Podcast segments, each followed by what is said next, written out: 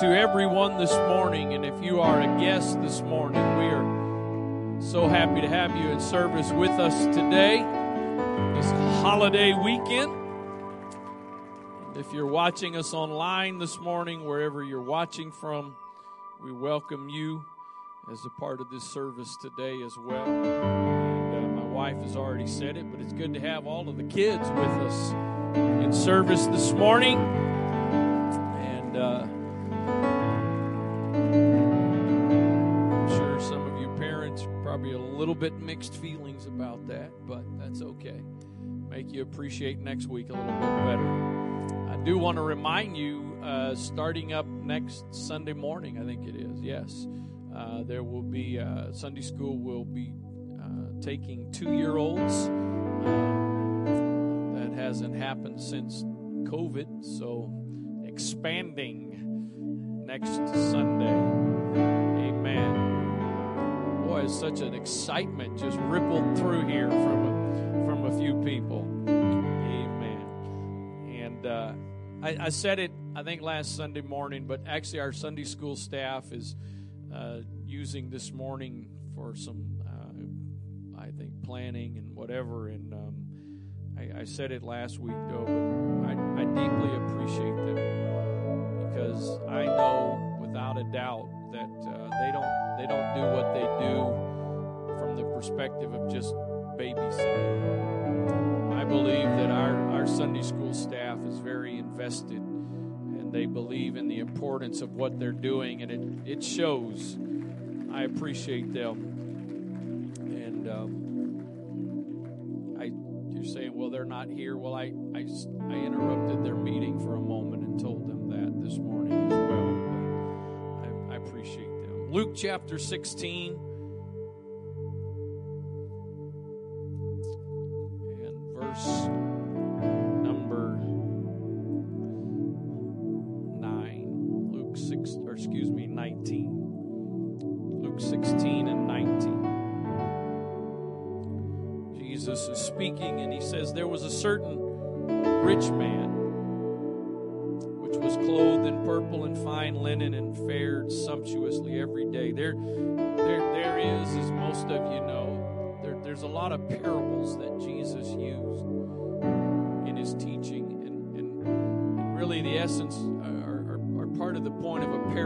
Is it's, it's not necessarily based on, you know, an actual person but it's the principle. But when there's things like this, it's letting you know this is not just a parable. Because it says there was a certain. And I think it's important in passages, especially like this, because of what's being addressed. You need to know this is not just speaking in parables. This is this is speaking in, in, in things that are actuality. So a certain rich man, which was clothed in purple and fine linen and fared sumptuously every day.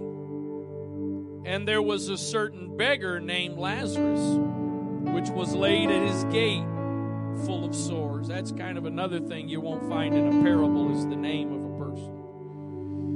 And desiring to be fed with the crumbs which fell from the rich man's table, moreover, the dogs came and licked his sores. And it came to pass that the beggar died and was carried by the angels and into Abraham's bosom. The rich man also died and was buried, and in hell he lift up his eyes, being in torments, and seeth Abraham afar off, and Lazarus in his bosom. And he cried and said, Father Abraham, have mercy on me, and send Lazarus that he may dip the tip of his finger in the water and cool my tongue, for I am tormented in this flame. But Abraham said, Son, remember that thou in thy lifetime receivest thy good things, and likewise Lazarus evil things, but now he is comforted, and thou art tormented. And beside all this, between us and you, there is a great gulf fixed, so that so that they which would pass from hence to you cannot, neither can they pass to us that would come from thence. Going back to verse number 22, it says, It came to pass that the beggar died and was carried by the angels into Abraham's bosom. The rich man also died and was buried. I want to preach to you this morning for a little bit on this subject carried or buried. Carried or buried. Father, thank you for your presence, your wonderful presence in this place today. Thank you for the privilege once again to come together with other believers to lift up and exalt the name that's above every name. I pray, God, that you would minister through your word in this service this morning. I pray, God, that there would be hearts that are open to receive what you would desire to say, that we would be impacted by your word. I pray again today, Father, that this would not just simply be a sermon because that's what's expected when we gather together. But let me be a messenger that would deliver a word that would come from you, that would impact our lives for eternity. I trust you today. I depend on you, Lord, in Jesus' name. Amen. God bless you. You may be seated.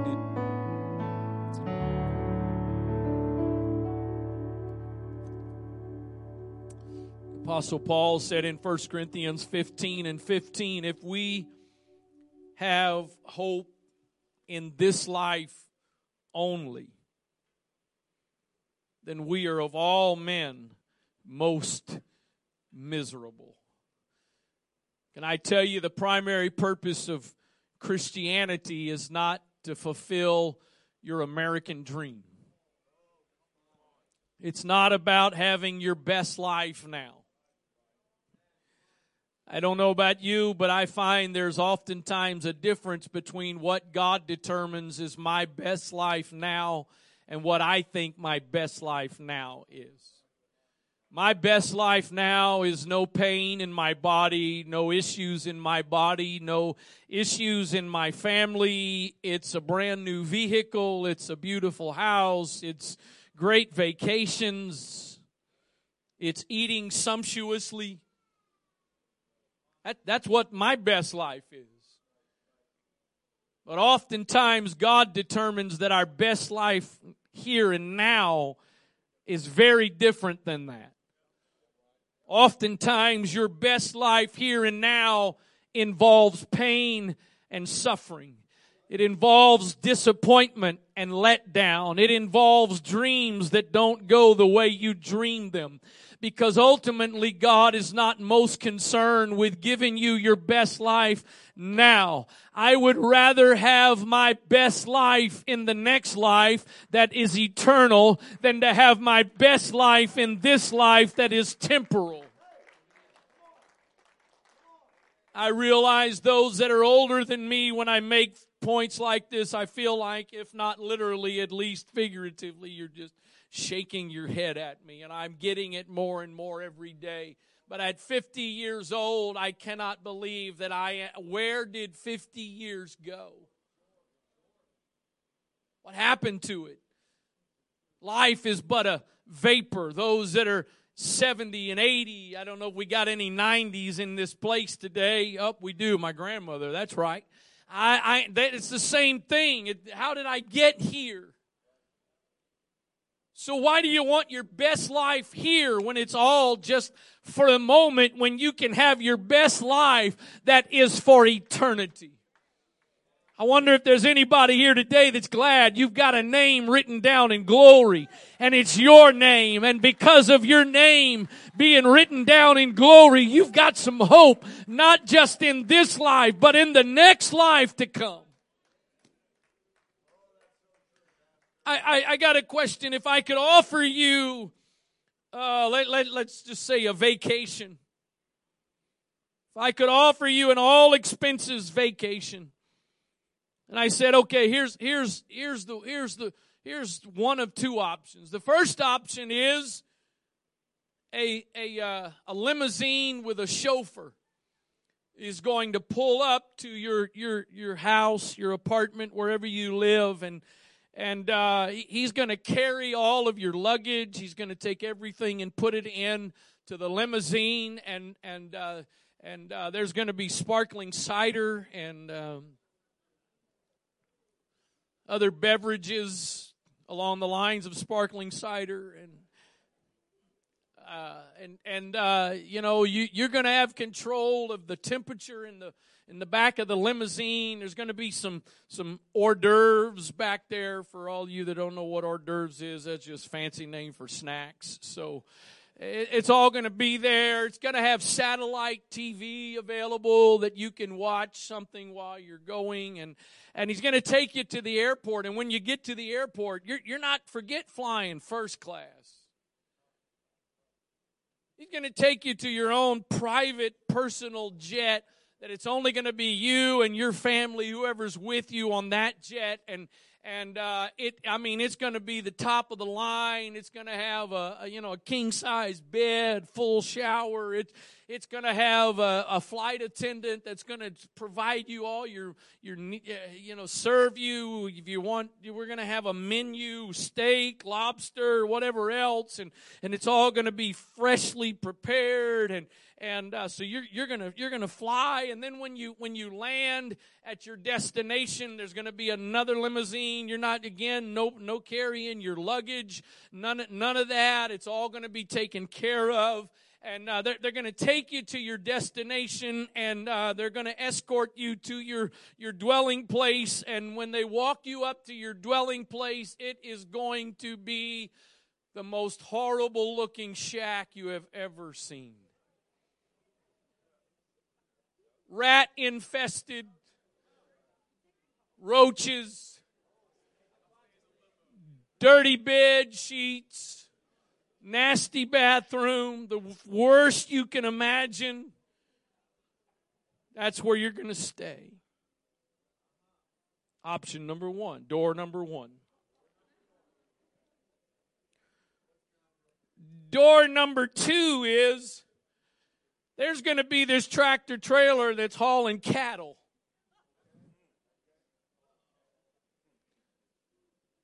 And you got to ride in the back with the cattle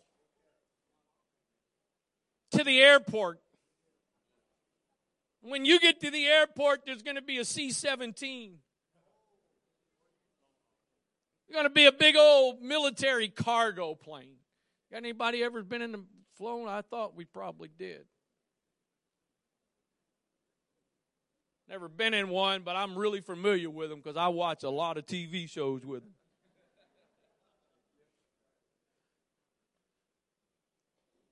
You're going to get some of them that I've seen in pictures, some moving pictures. I don't even know how to describe it. Maybe you can help me there, brother. It's like a, it's like these mesh is not the word, but this netted looking back, and and I don't even know what doesn't doesn't bench seat doesn't recline. No flight attendant. They don't, don't even know they have seatbelt. No flight attendant. I'm Assuming there's still a bathroom somewhere, I guess. I don't. Negative. Oh man, negative. Man, that's crazy because some of them flights are long flights. You're gonna have to you're gonna have to fly on that, carry your own stuff. In fact, you can't even take stuff. All you get is what's on your clothes on your back. And then you're gonna when you arrive to your destination, you're actually going to have to walk 15 miles to get to where you're going to stay. And then when you finally make that 15 mile journey after a miserable flight and travel experience, there's going to be these walls, and you can't really see what's behind these walls. And finally, somebody's going to open this gate you're going to walk through, and five stars isn't even enough to rate the beauty and the luxury of where you're about to stay. I got a question. Door number one, great traveling and all that, or door number two? How many?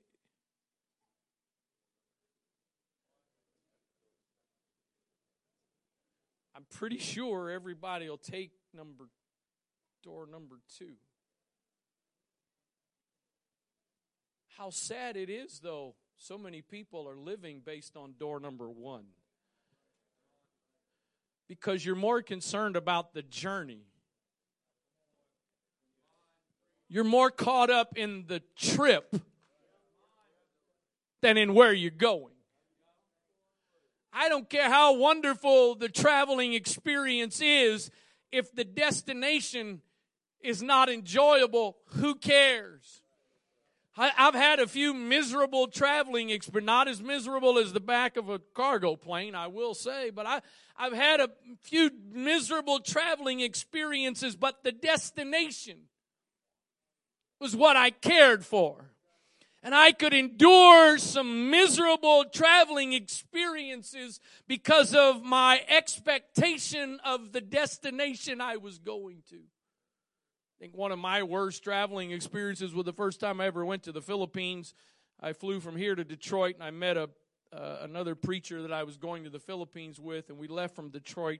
We got into the air. We were in the air probably about two hours or so, and uh, and uh, the, the, one of the one of the crew members comes on the speaker and says, um, "We we have uh, one of our crew members is having a medical emergency." And uh, we're trying to figure out what to do, and so we are in touch with the Mayo Clinic. And uh, when we find out, we will we will let you know. And so we we keep going, and finally they come back on, and they say, um, "We we've been uh, we we've been instructed we're going to land in Anchorage, Alaska." and uh, so that this crew member, which we found out later, this crew member was one of the pilots. They left that piece of information out. We're gonna we're going to uh, land in Anchorage, Alaska. We're gonna put you up in a hotel room for the night, and uh, so we we land. It's like 11, 12 o'clock at night in Anchorage.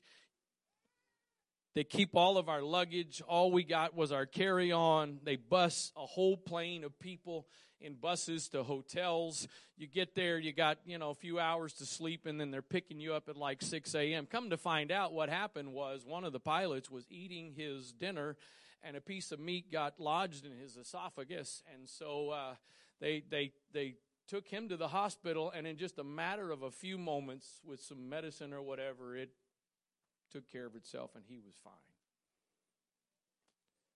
So we, we leave Anchorage we had a layover in Japan. We get to Japan, and guess what? We missed our flight. So what was supposed to be a couple hour layover now is like double or triple. And so we finally get a new flight, and then we fly into Manila, and guess what happened now in Manila? Missed another flight. And so we end up spending the night in Manila and in the airport, finally flying out at like 7 a.m. We fly out at 7 a.m. to the city in the Philippines we were heading to. Got to the hotel room about uh, 9 a.m. Got picked up at 9:30 to go to church. That was fun. It was miserable, but it wasn't about the trip. My focus was on the destination. You see, there, there are two men in this story, one of which had the travel experiences of travel experiences.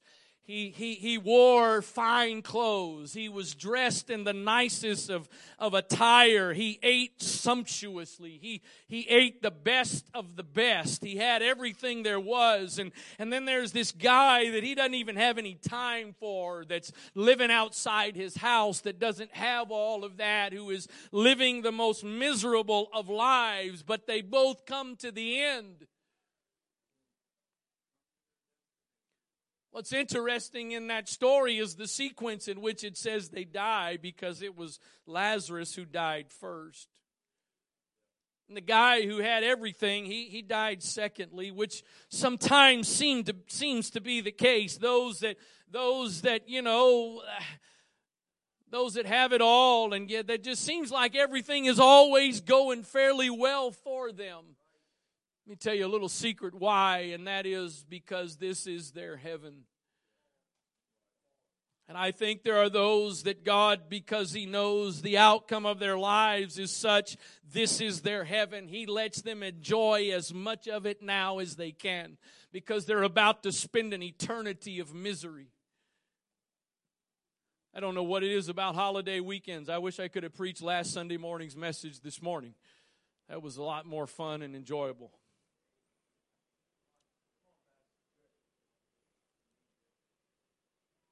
Then there are those that it seems like. I, I, have watched people in my lifetime growing up. I, I've watched people in my 15 plus years now of being pastor of this of this congregation. I've watched people that it seems like week after week after week. It's a new problem. It's a new situation. It's a new sickness. It's a new tragedy. And, and there are some people I sit and I'm like, God, how in the world can you let more pile up on them?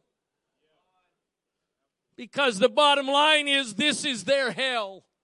And whatever it, however bad it gets down here, that's the worst it's ever gonna be how much misery they experience down here is going to be the extent of the misery. Because while they may be on a very unenjoyable journey, there is a destination that they are going to. That when they reach that destination, everything they've been through down here, every heartache and pain to get to that destination in just a single moment is all going to be wiped away.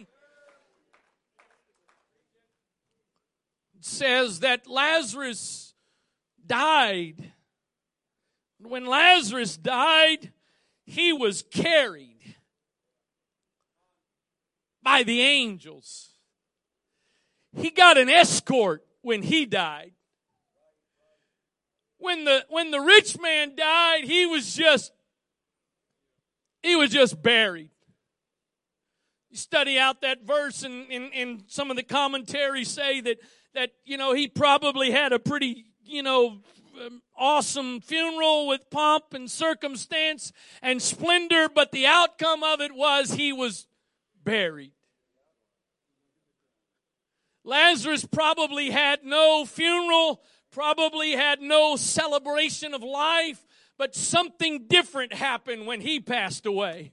He was not just simply buried, but he was carried. The old song says, what a day that will be when my Jesus I shall see. When I look upon his face, the one who saves me by his grace. When he takes me by the hand and leads me to the promised land. What a day, what a glorious day that will be. There may be some unglorious days down here. There may be some heartache and pain. There may be some tribulation that I go through down here, but that's okay. I've got my eyes fixed on my destination. I've got my heart set that whatever I go through down here, however miserable it may be, there's a day that I'm living for and I'm not gonna get buried. I'm gonna get carried.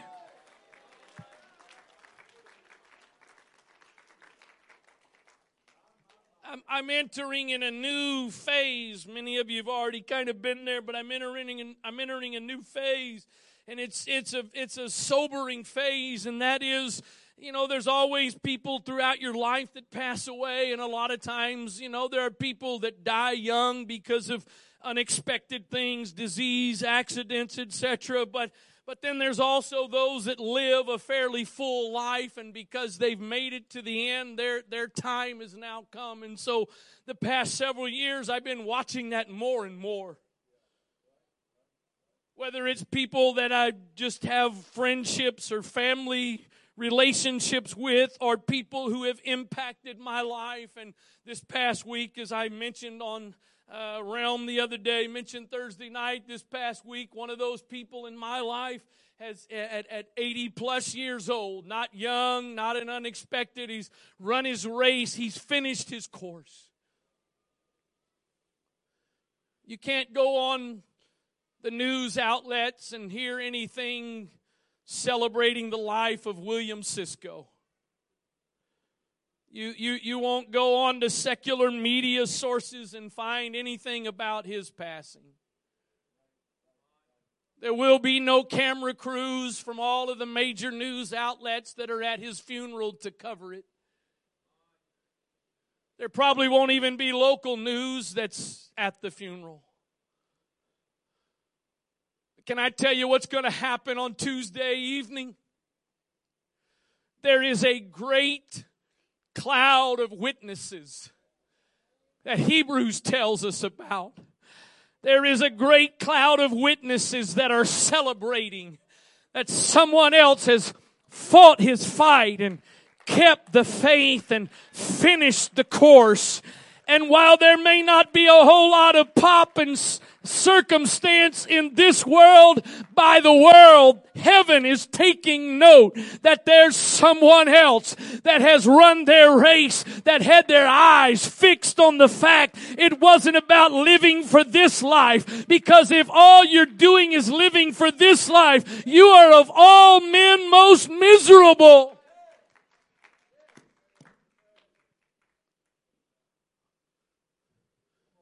You can choose to live in a way that you end up just buried. That's it. Although that's not it. Because either way, when you die, it's really the beginning. This really isn't the beginning. This really isn't the beginning. I don't know how we do. We know of at least one there's some others here that I know of. Forgive me for forgetting you right now, but man, I love this 50 thing in a lot of ways. just sorry, I'm 50. I forgot. Sorry, I'm 50. I didn't hear you. Sorry, I'm 50.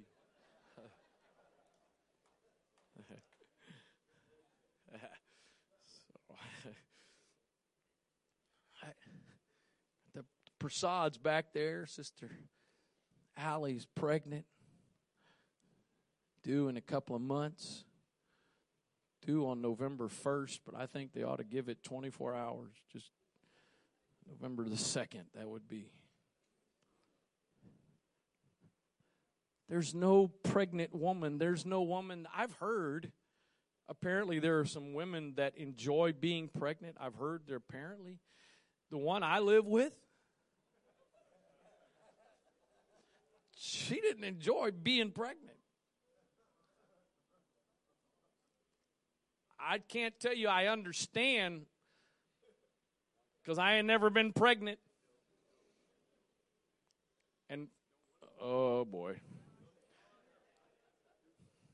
Why in why on God's green earth a man would ever want to be pregnant? Only is because he's never been around someone that was pregnant and gone through watching the process of birth. Anyway, that, that's not that's not the goal. I, we, we don't we don't remember the womb. we don't remember the womb because the room the womb was preparation for birth.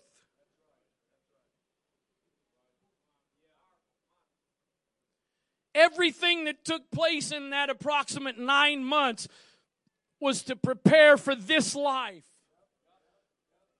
How amazing is it that God gave every one of us a personal experience of what this life is all about?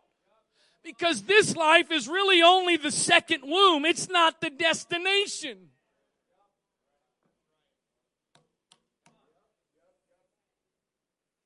What's kind of amazing is if you get to the right destination, you won't remember anything in this life either.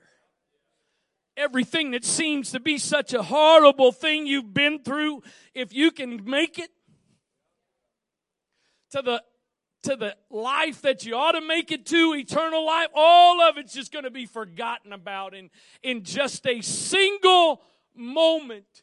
This is only preparation for eternal life. The sad thing is, we were prepared in the womb for a short life, but this womb is to prepare us for eternal life. Oh, Jesus. Really a sad thing because there has there's a lot of Christianity that has become more and more focused with improving this life than in preparing us for the next life. I'm, I'm going to say that again. There's a lot of Christianity that's become more and more focused on preparing, or excuse me, for improving this life than it is preparing us for the next life. I, I, I'm sorry to tell you, but I'm not sorry to tell you. If you came this morning looking for just a good motivational speech to help you feel a little bit better and maybe get you through this coming week, you came to the wrong church. There's plenty of places, if that's what you want, you can go. But I'm way more interested in not helping you get through this week, I'm more interested in knowing that when you stand before Jesus Christ one day, that you're able to hear him say, well done, thou good and faithful servant. Enter into the joy of the Lord. That's what's more important. Listen to what I, have referenced this psalm so many times in my years of preaching. I've said it before and I'm going to say it again. I believe Psalm 73 is a psalm that every believer needs to have a a good level of familiarity with because I believe Psalm 73 is an experience that not, not just that we go through one time, but I believe Psalm 73 is an experience we go through many times throughout our lives. The psalmist says this in verse number one Truly God is good to Israel, even to such as are of a clean heart. But as for me, but as for me, my feet were almost gone. My steps had well nigh slipped. I, I, I, there's some things I know, but there's. I, was walking walking out through the garage yesterday, and there was a little piece of paper on the on the floor on the concrete, and I stepped on that piece of paper, and my steps well nigh slipped. I thankfully I caught myself before I went down. Eh, eh, most of us at some point have almost fallen, and many of us have fallen. That's what the psalmist said. He, he said, there, there's, there, there, there's some things I know. I know that God is good to Israel. I know that. But as for me, am I preaching anybody this morning that's willing to admit today, I, I, know God's good to the church and I know God's good to other people and, and I know some things, but as for me, there's some times I, I was almost going down.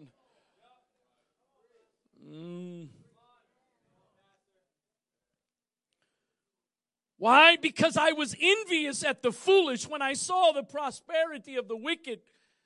For there are no bands in their death, but their strength is firm. They, they are not in trouble as other men, neither are they plagued like other men. Therefore, pride compasseth them about as a chain, violence covereth them as a garment. Their eyes stand out with fatness, they have more than heart could wish. They are corrupt and speak wickedly concerning oppression. They speak loftily. They set their mouth against the heavens and their tongue walketh through the earth. Therefore his people return hither and waters of a full cup are wrung out to them. And they say, how doth God know? And is there knowledge in the most high? Is there, is there really even a God?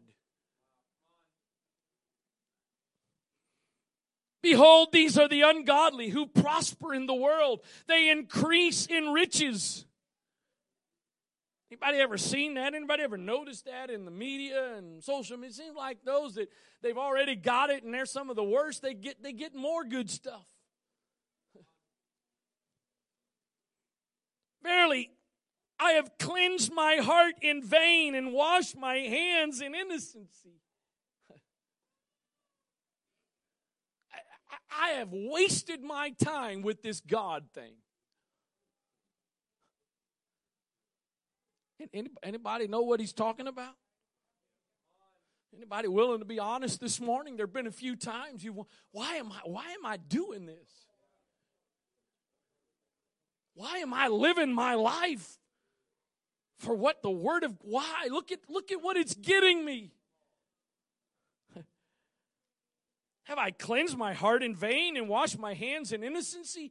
For all the day long have I been plagued and chastened every morning. If I say I will speak thus, behold, I should offend against the generation of thy children. When I thought to know this, when I got to thinking about all of this, it was too painful for me. It was, it was more, it was more than I could take. I was overwhelmed. I, I was depressed. I was ready to give up and throw in the towel. What's the point? Until. Until.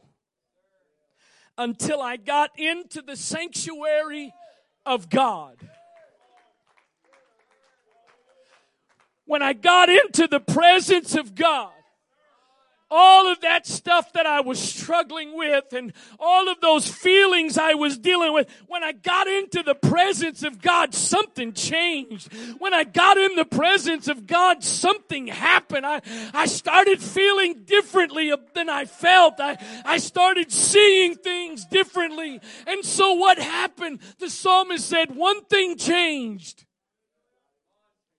I understood therein. When I got in his presence, my perspective got readjusted.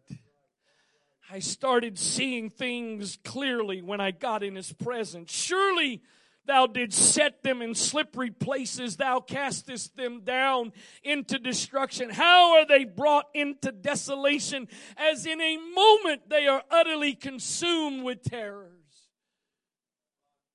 I just started seeing things differently. Can I tell you the greatest need that you have today is not for God to change your circumstances, it's for God to change your perspective.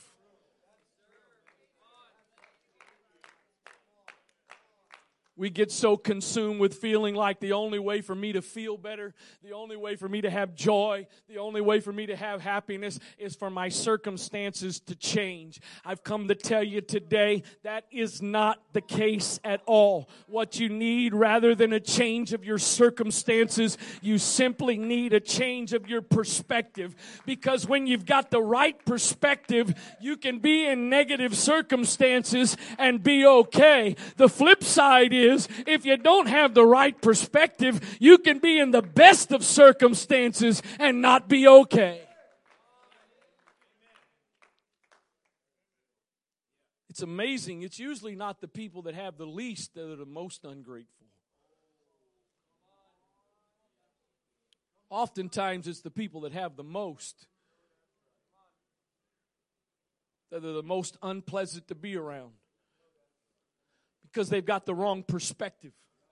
Nothing's ever good enough, nothing ever satisfies, nothing. first video game we ever owned, it was called Vectrex. It was this little box. It was about that tall, that wide. The screen was about two thirds of that. It had this controller that was about shaped about like that, one little tiny joystick, and it had like four different buttons. To get color for it, Chris, it had these little screens. You change out this plastic tinted screen. That was color. It had a football game, and the teams were literally, not figuratively, literally, X's and O's.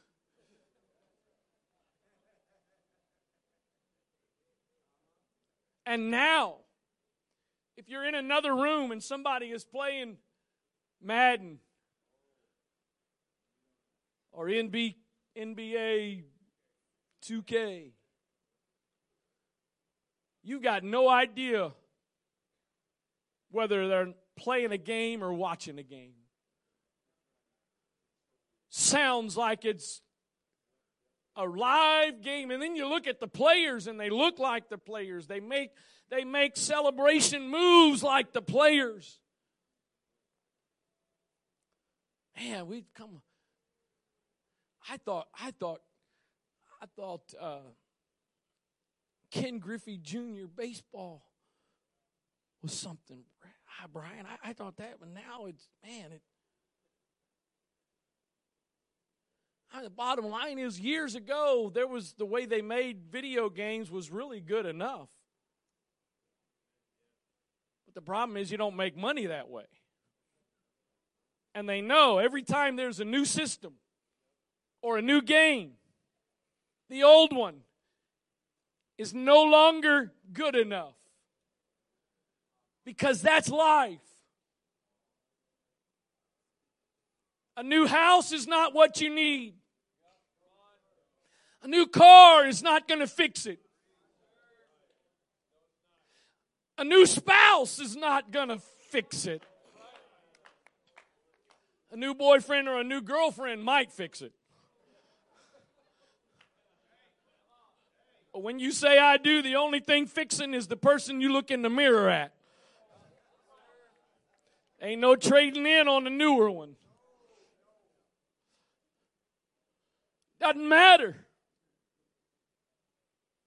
That new car smell's going to wear off and somebody's going to be driving down the road in the newer model of it, and yours is not going to be good enough anymore if you got the wrong perspective.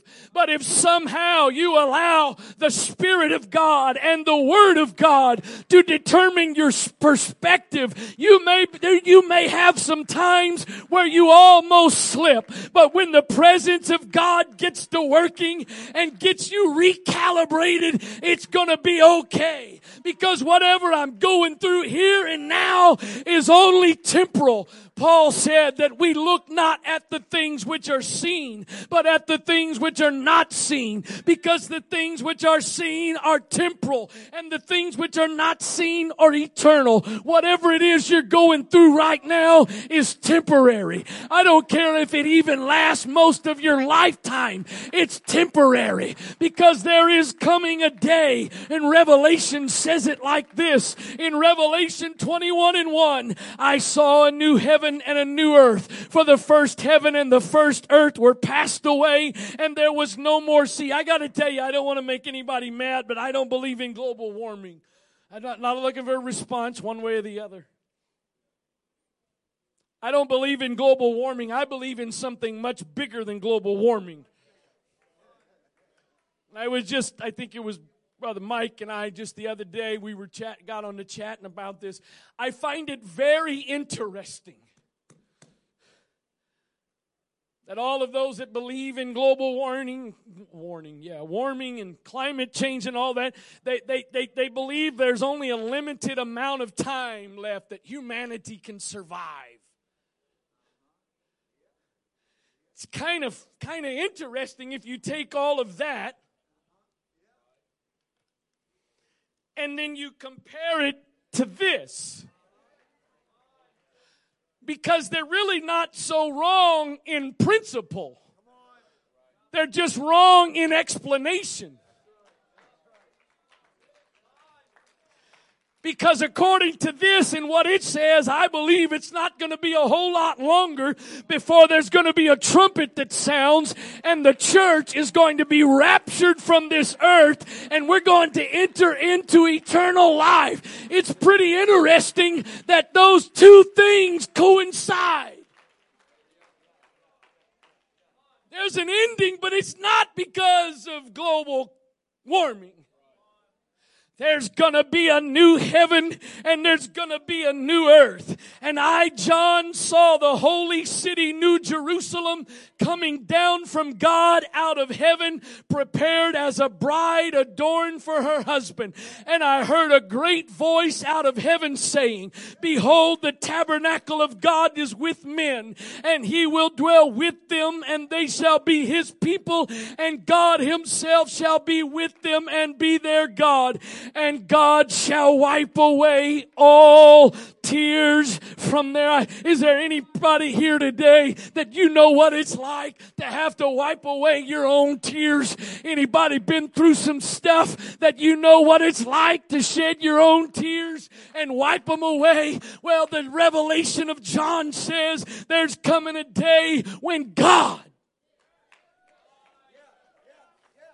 You're not going to have to wipe your own tears away anymore, but God is going to wipe away all tears and there will be no more death, neither sorrow nor crying, neither shall there be any more pain for the former things are passed away.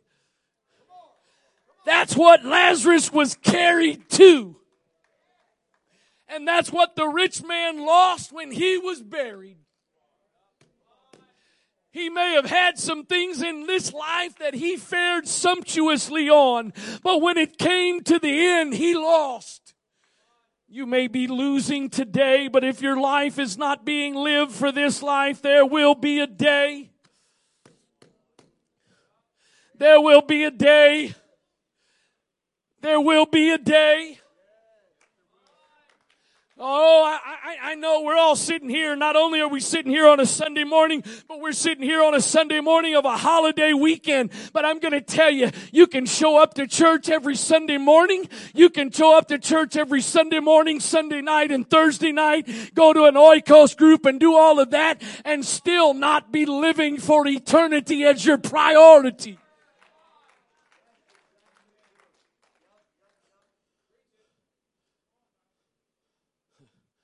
I, I was thinking about it the other day. There was there was some circumstances that I was involved in that just had me. You ever you ever uh, you know imagine situation you're going to be in and you just sort of play out what you think some of the topics or conversations might be anybody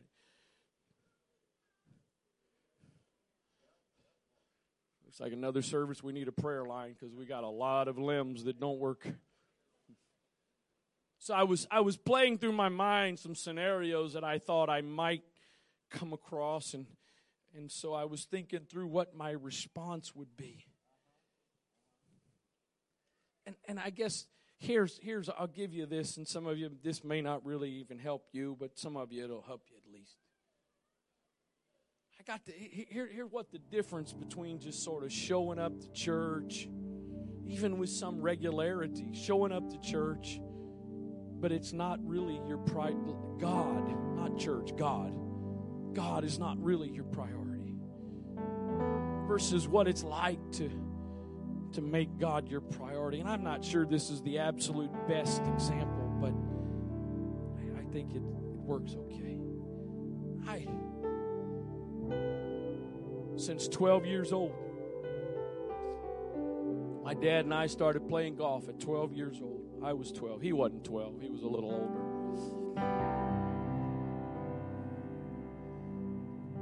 So, for 48 plus years now, I've been, I, I play golf. I play golf. I said 48. It's 38. Wow. What's another 10 at this point? I was all impressed that I was going with the higher number too. See I'm 50, sorry.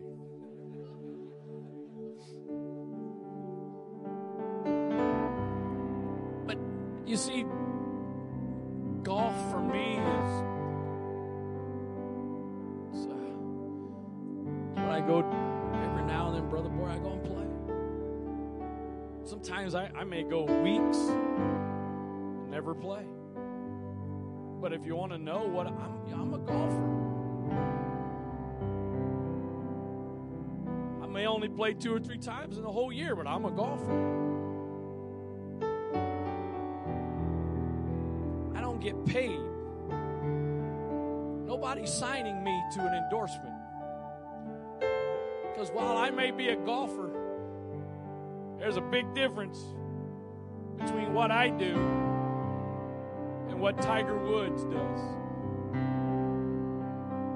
He has lived his life consumed. In fact, his life and many others, it revolves around golf. Golf is one of the planets in the solar system of my life. For them, it's their life. And so they've made millions and millions. Every day, they hit hundreds, if not thousands, of golf balls practicing. They go from tournament to tournament. There's a big difference between me, what I get referred to in the golf world as would be a weekend hacker. Just somebody that every now and then. There's a big difference in those two. There's a big difference between those that just show up every now and then, talk to God every now and then, versus those whose lives are lived with Him as the number one priority. I didn't say church was the number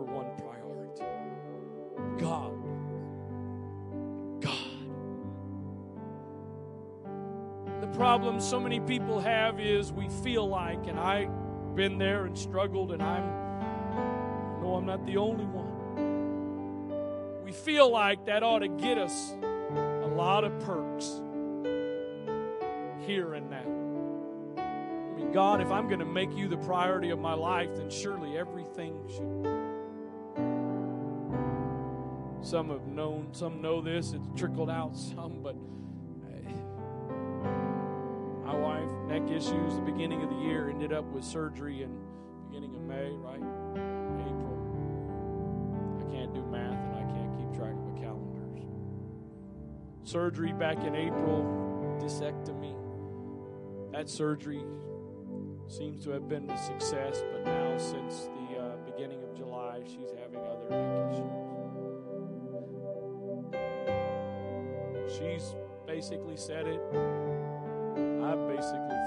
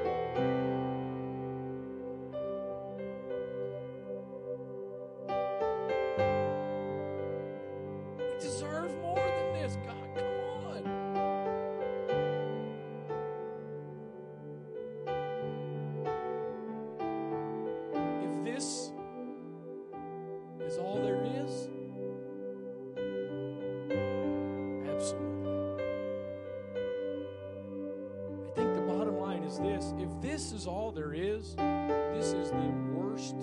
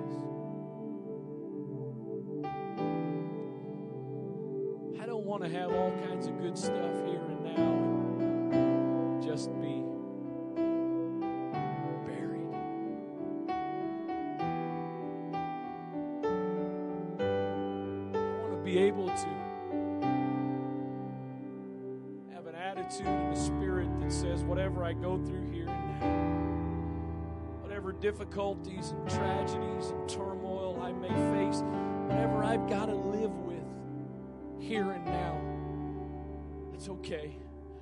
Because one day, I'm going to be carried. I'm going to be carried to a place where there's no more tears,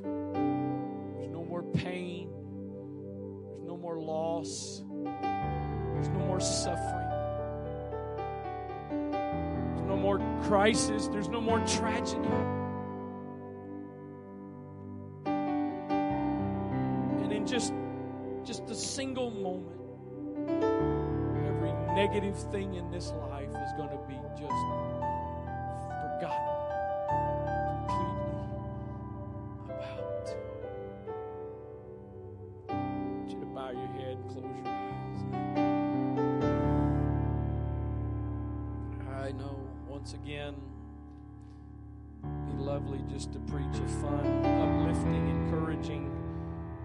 holiday weekend message.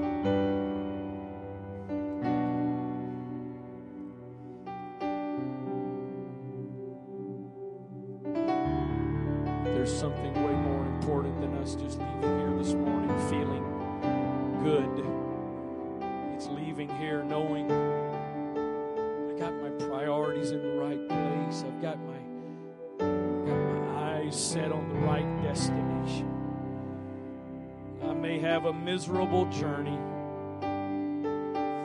I may have to deal with all kind of hardships on this journey.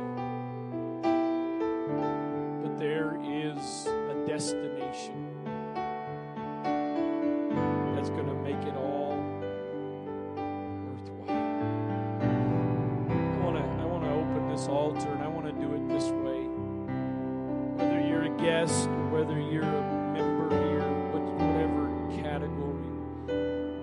just wonder if there's anybody in this place that you'd be willing. Maybe for some of you, it would be the first time you've never really done it before, and others, it would be a recommitment. But is there anybody here today you're willing to once again make a commitment to the Lord? Lord, I'm, I'm not here living for this life. I don't want to be like that rich man that had everything there was you could ask for, had the best of everything in this life to get to the end, and now it's an eternity of misery. I want to be able, God, whatever I've got to go through, whatever you may allow in my life, whatever whatever heartache, whatever pain, whatever tragedy I may face, I I right perspective, God, that this is all temporary. Everything I'm dealing with here, everything I'm going through now, it's all temporary. If I got to live with sickness, if I got to live with pain in my body, there, there's a day that's coming where there's not going to be any more pain, any more sickness. God, if I if I got to live with finances that there seems like there's barely enough to scrape by week after week, month after month, year after year, if, if that's the way I got to live in this life, that's okay because there's there's coming a day where I'm going to be carried. I'm going to be escorted to a place where there will be no more more heartache,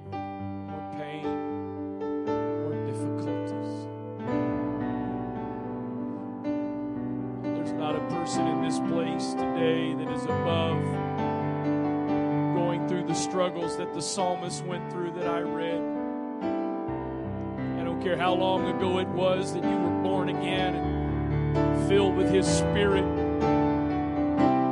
Life, life causes us to go through seasons and times where our steps may start to slip. May be on the verge of throwing in the towel and just giving up on it all. But if I can just get in His presence again,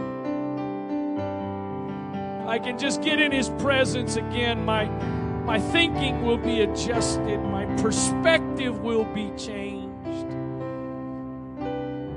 If you don't feel or don't need to respond for yourself right now, would you, would you let the Lord use you to minister to someone else?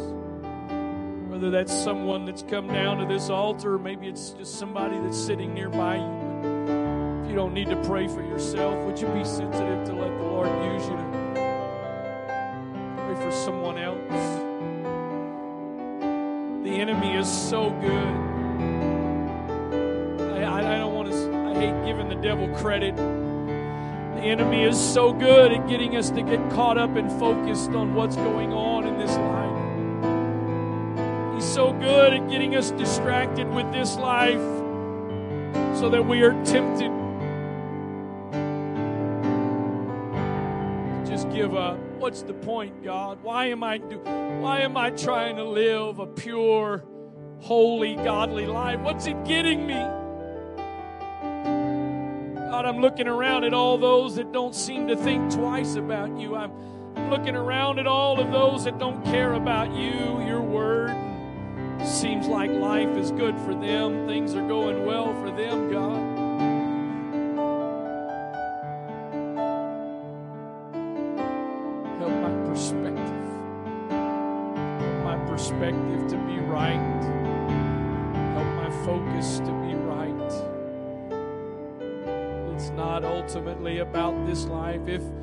If you choose to take the pain away from my body, if you choose to keep me from sickness, if you choose for me to prosper financially, so be it.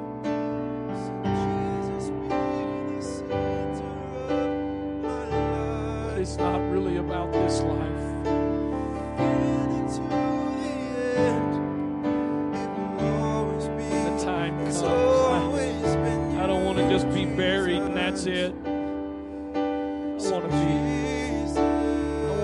Ready to be carried. I want to be ready to be escorted to that place of peace and joy, eternal happiness.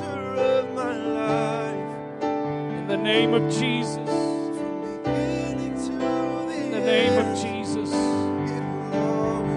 Be the center. Jesus, be the center of it all. Want you to revolve around me. I don't want you to revolve around my life. I want you to be the center of my life. I want my life to revolve around you.